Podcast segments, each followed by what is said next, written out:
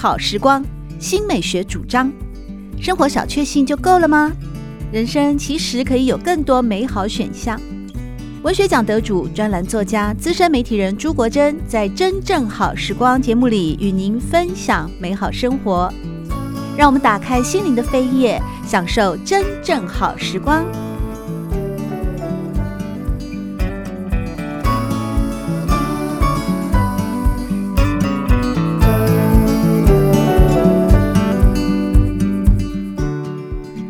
众朋友们好，欢迎来到真正好时光，我是朱国珍。在今天，我们邀请到诗人夏夏来和大家分享他的诗集，非常可爱的诗集，是与诺贝尔奖诗人聂鲁达交谈，同时也是一本和孩子一起问个不停的对话集。诗集的名称是《一只猫会有多少问题》。夏夏，你在自序里面有提到，好像这本诗集的完成，当然一方面是因为。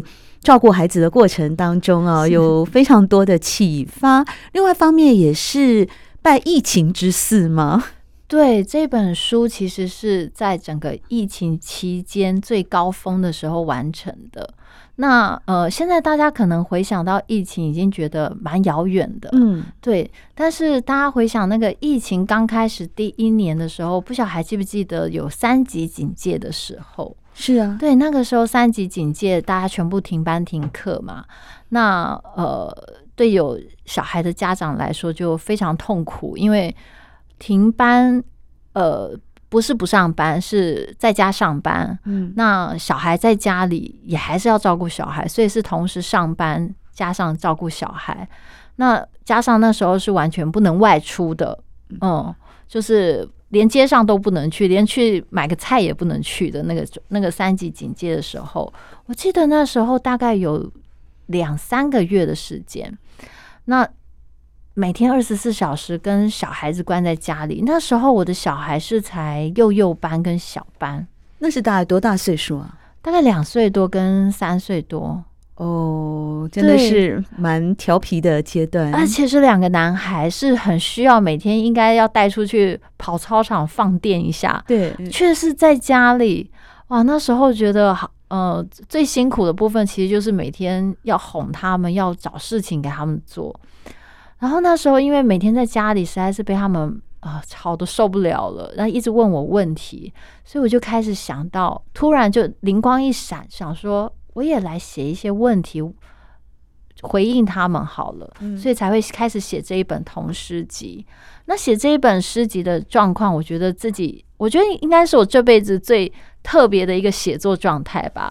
就是这里面三十六首诗全部都是在床上完成的啊。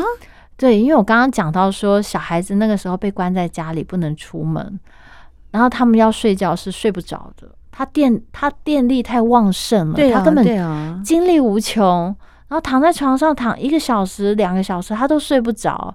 那时间到了，还是得压上床，因为他不睡，他作息越来越乱，到时候日夜颠倒，我们大人根本不能上班。对，所以该睡觉的时候，我还是得把他压上床。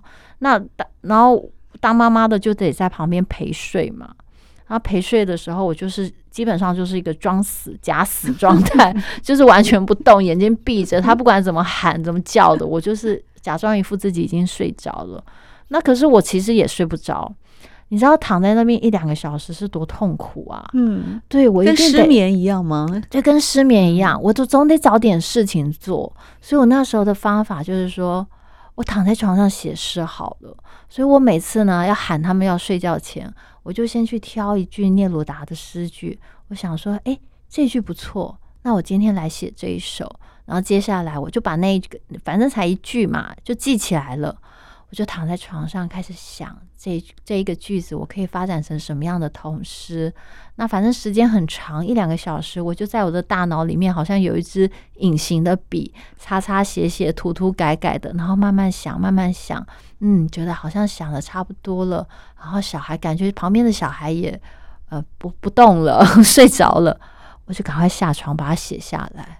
所以这三十六首诗全部都是用这个状况，在这个状况下写下来的，好奇妙哦！简直是一种 gift，就说一种天赐的礼物一样。对，所以我其实对那一段时期反而留下一个蛮好的印象，就是那一段时期我反而呃童诗的创作量非常的丰沛。其实事实上那时候不止写了三十六首，我写了大概呃七八十首同诗。嗯，那其中有三十六首就是以聂鲁达的这个疑问集做呼应。然后完成的这一本《一只猫有多少问题》，所以呃，我我自从找到那个方法以后，我就觉得，哎，其实每天好像有一点点前进，因为其实关在家里隔离的那种状态，是让人觉得好像时间是停滞的，好像什么事都做不成。嗯。可是我反而因为那个很密集、很集中的状态，然后很顺利的每天不断的写出童诗，而且因为我很。呃，密集的跟我的孩子接触在一起。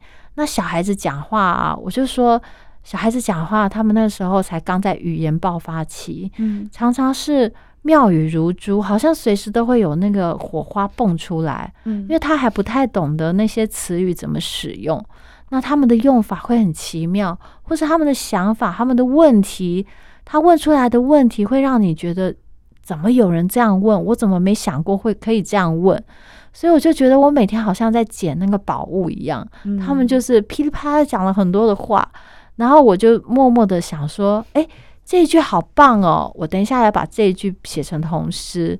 那等他们终于睡醒了，我诗也写完了，然后隔天早上起来，我就说，哎，妈妈昨天又写了一首诗，你们要听吗？那他们听了就很高兴，有时候他们就会发现，这不就是我昨天讲的话吗？哪一句？今天就变成诗了你，你还记得吗？在这诗集里面的哪一首诗？哎，这本诗集我还真一下子找不出来。可是常常就是，呃，比如说他们上学的路上讲了一句什么话，我觉得，哎，这句话好有诗意啊！我没想过会可以这样讲，然后我就把它发展成一首童诗。那他放学回家，也是念给他听。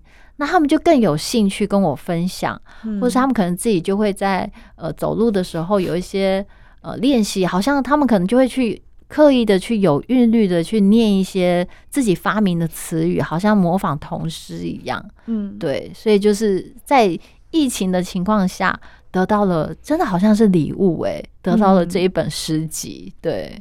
我记得我儿子小的时候啊，就差不多这个年纪，童言童语非常可爱。他有次在幼稚园回来，就认识了几个中文字汉字。他回来以后呢，他就跟我说：“妈妈，我要把猫咪改名字。以前我的猫叫 依依啊，秋水伊人的依啊，嗯，那他以为是一二三四的一，叫依依依依，叫的也很顺口。我说好啊，你要改什么名字？我要叫他大小火中。”就笔画都是很少的啊，大三画嘛，小也是三画，火三画，中也是三画。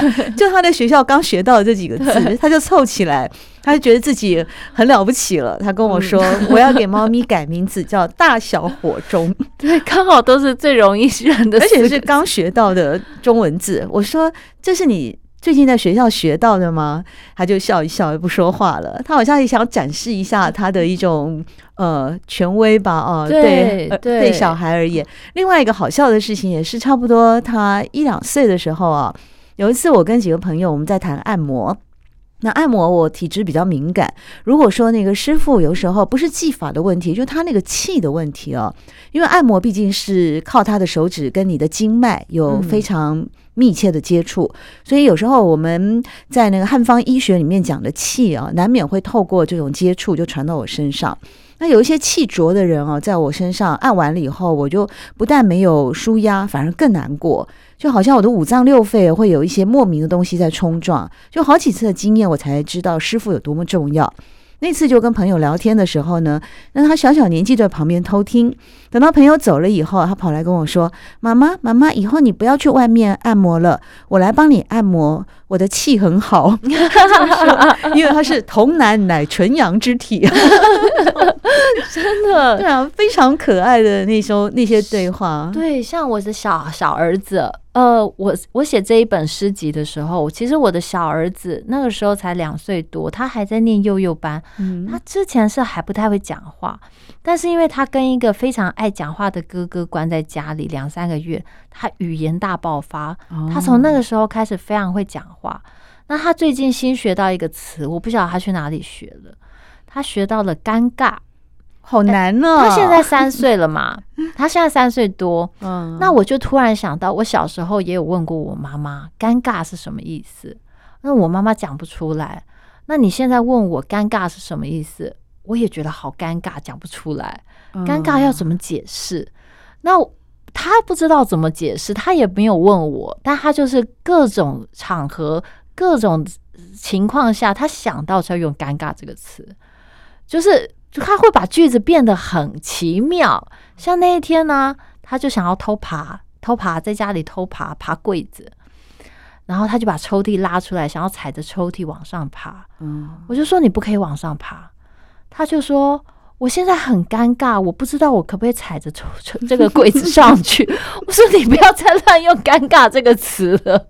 他就突然用了一个蛮还蛮巧妙的时候，真的还蛮尴尬，因为他爬到一半被妈妈看到。对啊，对啊，对对。那所以其实就是跟小孩对话的时候，其实真的真的就是会有很多灵感迸发出来。嗯，那他们好像，我觉得语言对他们来说，好像在玩积木一样。因为他们不确定这一块积木怎么用，他就是先随便乱塞试试看，嗯，然后用对了几次以后，好像大人的反应都不错，那他可能就确定这个词以后这样用，嗯，那大人如果反应不好，他大概可能就会换别的词来用，嗯，所以我觉得，因为他们这种玩积木的方式在使用词语，所以常常带给我很多惊喜，所以我觉得自从当了妈妈以后，我本来以前是呃写新诗。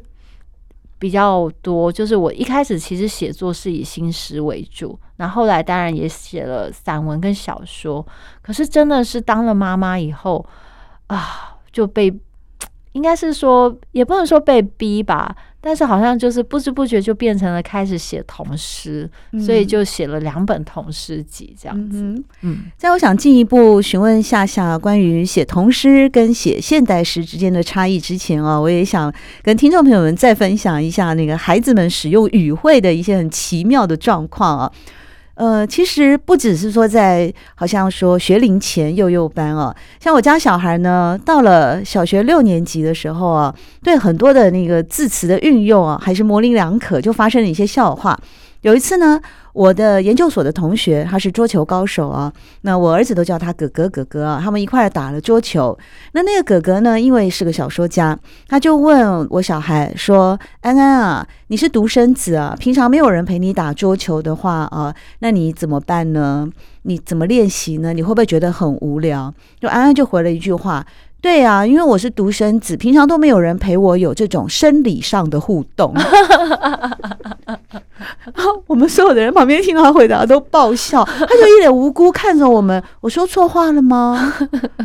说错话了吗？因为在他的理解，这种运动 exercise 就是一种 physical 的运动是没有错的。可是你你这样形容的时候，他就有非常多的弦外之音啊。对，所以这其实也是一种中文的奥妙之处哦。有时候好难理解哦，就是大小孩真的是去询问。细问的时候，这一时之间还真的讲不出来。嗯，不仅是中文，有时候翻译的时候也会发生一些笑话。像我小孩就呆呆的，他有一天回家跟我说：“妈妈，什么是磨铁？”我想完蛋了，你这个那个国中生 哪里学？对，青春开始启蒙了，你怎么会学到这种东西啊？我就说：“嗯，为什么会这么问呢？因为我今天去 Seven 啊，跟老板说，老板，请给我一杯磨铁啊。”老板就看了我半天哦，笑的说不出话来。哦，所以你是想喝咖啡吗？对啊，那咖啡有牛奶很多的，不是磨铁吗？我说那个叫拿铁，coffee or latte，不是磨铁。你到底在哪里乱看电视？哦，原来那个不是磨铁，是拿铁。所以他就是小孩在吸收各种的那个资讯来源的时候哦，你要怎么说呢？到底是说他神经大条呢，还是不上心呢？还是他觉得很好玩呢？就通通搅和在一块儿乱用，这个真的用的太妙了，就很可爱啊！说家有，我们常说家有一老如有一宝，其实家有一少啊，或者是像夏夏家有二少啊，两个小朋友也真的是非常的有趣。如果我们懂得去欣赏，并且领悟，而且呢，愿意接受这些有趣的情况，没错，顺便拿来当做灵感的素材的时候，就更好用了。在这个阶段，当然孩子们哦的童言童语，或者是跟妈妈之间的互动，造就了夏夏刚刚说，尤其是疫情期间那个相处更加密集的时候，就完成了这一本《一只猫会有多少问题》的诗集童诗集。但你过去呢，为人所知，而且也屡获大奖的部分哦，受到肯定是。我们也不说成人诗啊，这样讲起来，这样讲起来好像又是有一种那种特殊的那个意思，这又是中文的奥妙，对，又是中文的奥妙了哦。其实那时候写的就是我们一般的现代诗嘛啊，那他的受众就大部分可能就是一些诗爱好人士啊，或者是文青啊，或者是呃喜欢阅读的朋友们。那那样子的诗的完成跟现在的童诗的完成，这中间会有差异吗？我觉得写作的方式跟历程很不一样。那呃，我自己因为写现代诗已经写了非常多年，十几年了。那当然在写作的历程，自己也有感觉有一些不一样。不晓得能不能算说是成长，可是可能阶段性的会有一些转变。和开始写童诗以后，我就特别感觉到说，童诗其实嗯，它的那个灵感来得更及时，因为呃。写写写呃写现代诗的时候，我觉得好像有一些东西是需要慢慢沉淀的，然后慢慢的去把它琢磨出来。那特别是呃，我常常写的比较是偏属于长长一点的诗，篇幅长一点的诗，那或者是会写成呃比较比较多组作为一首的诗。那可是写童诗的时候，就像我刚刚前面有提到说。诶，其实有时候小孩身上蹦出来那个火花，你要瞬间的接住，你要瞬间的发现，然后还有加上一个很重要的，就是妈妈是很健忘的，就是有时候转眼间，诶，刚刚好像发生什么事情，我想不起来了，所以有时候那个灵感一来的时候，我就要赶快找一个纸笔把它记录下来，然后把那个那一瞬间的感动记录下来。那除此之外，我觉得。写童诗跟写现代诗还有一个很大不一样是，写现代诗大部分的读者他是用视觉去阅读，他是用眼睛去看，所以怎么说呢？文字上，我，我正想问你说，如果读者要怎么来欣赏现代诗，或者怎么样来领略童诗呢？就是大部分的读者在读呃诗集的时候。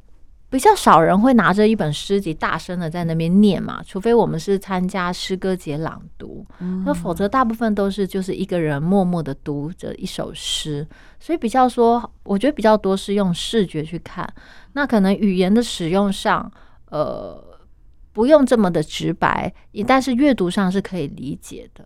可是很明显的，写给孩子的诗，你不能用太艰涩的词语。因为很多孩子，像我自己的小孩，这一整本诗集对他们来说，他们一个字都看不懂。他们现在是文盲啊，蛋糕也看不懂吗？哎，对，老大才刚学完注音哦，对，要靠注音。对，所以其实我就发现说，哎，童诗的受众，他们大部分是需要成人读者念给他听。嗯，那语语言的接受的方式，其实他是用耳朵。那要必须要一念就懂，一听就懂。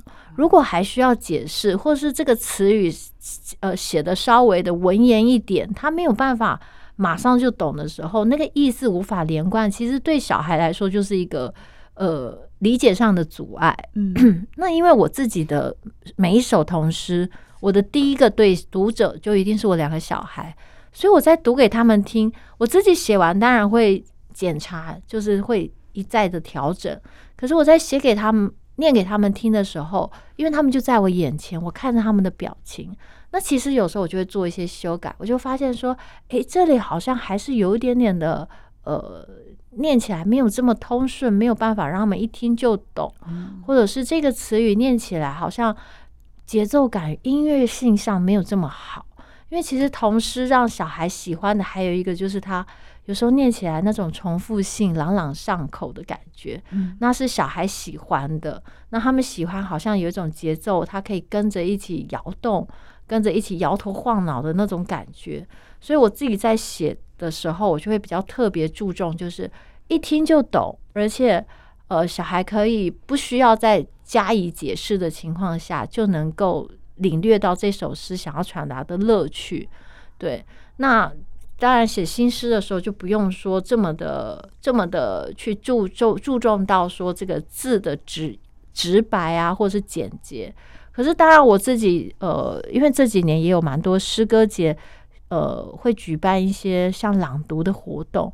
那我自己如果遇到需要朗读的场合，可能因为我自己常念诗给小孩听的关系，所以我自己也会特别去挑选说，嗯，适合用听的文字。那有些文字它可能读起来非常美，但是听起来大概可能八成听得懂，另外两成要用猜的。呃，因为可能有同义同音，但是不同义的词语。那我就会去特别去挑选这样子，对，所以我觉得这个是我觉得写童诗呃带给我不一样的收获吧。嗯嗯，而且我觉得夏夏的联想力也非常的惊人哦。在这本呢诗集当中，当然最初的发想，因为是跟孩子之间的对话是提问，所以所有的诗的命名都是从聂鲁达的疑问集里面所摘取出来的。但是像第十六首啊，为什么不给我们长达一整年的巨大的月份？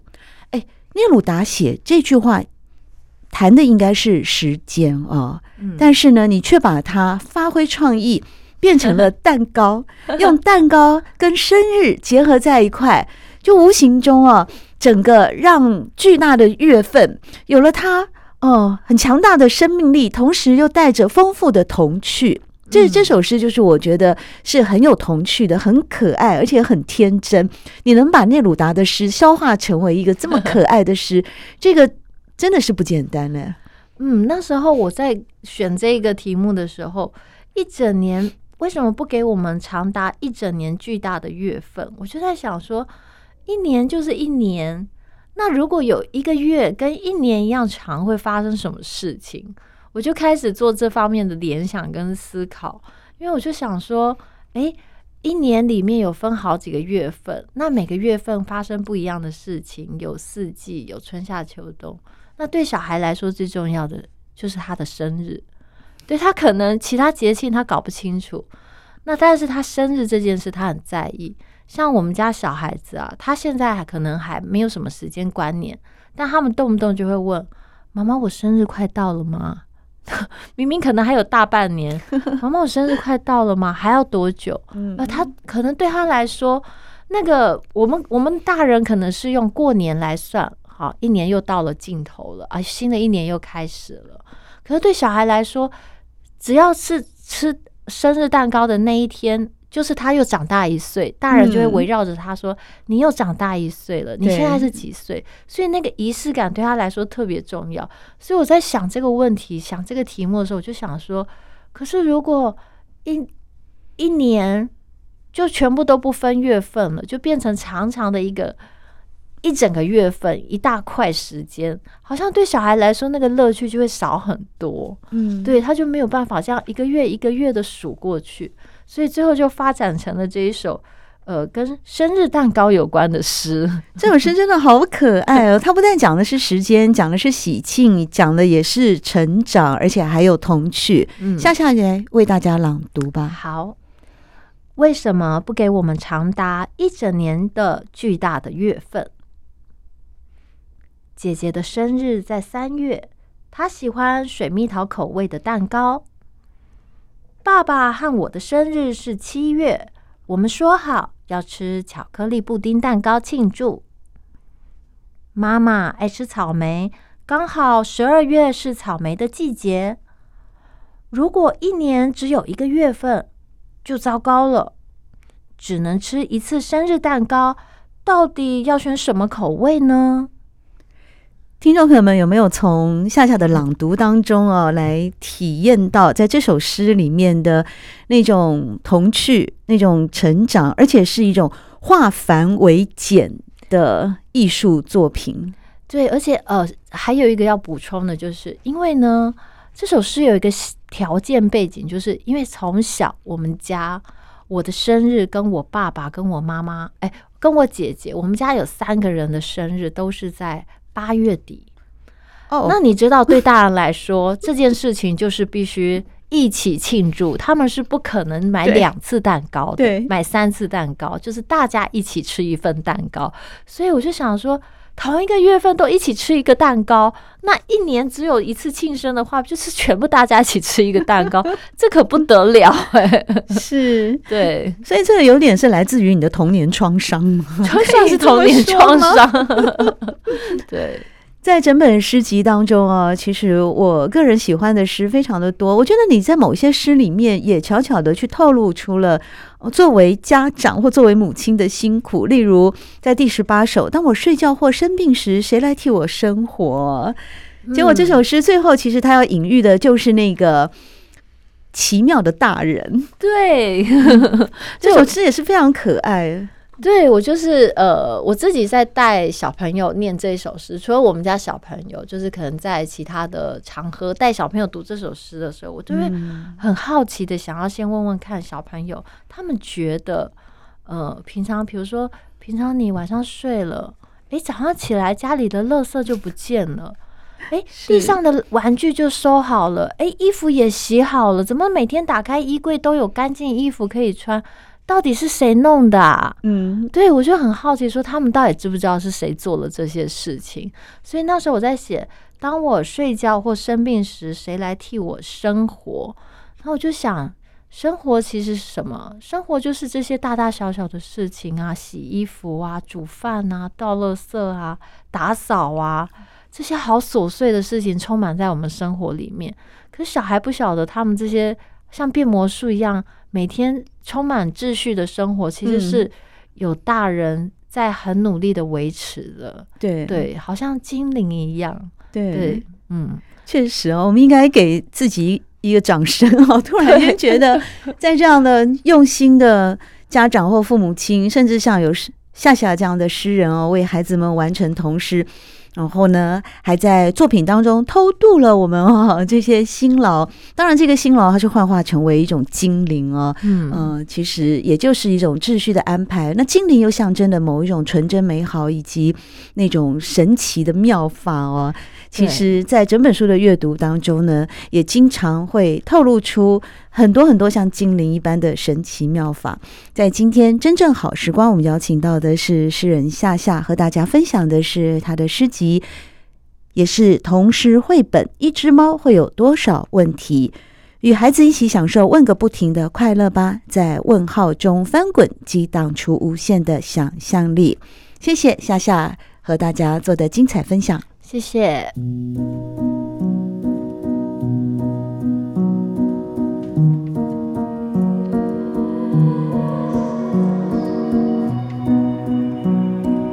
真正好时光，每个星期六早上八点钟到九点钟，在汉声广播电台全国联播网播出。节目在广播频道播出之后，也会上传到汉声广播电台的官网。在官网当中，您可以在经典回放的单元里搜寻“真正好时光”。随时收听到国珍为各位制作的精彩内容。喜欢朱国珍制作主持的《真正好时光》，欢迎您订阅、分享或留言，随时保持互动，一起共享美好生活。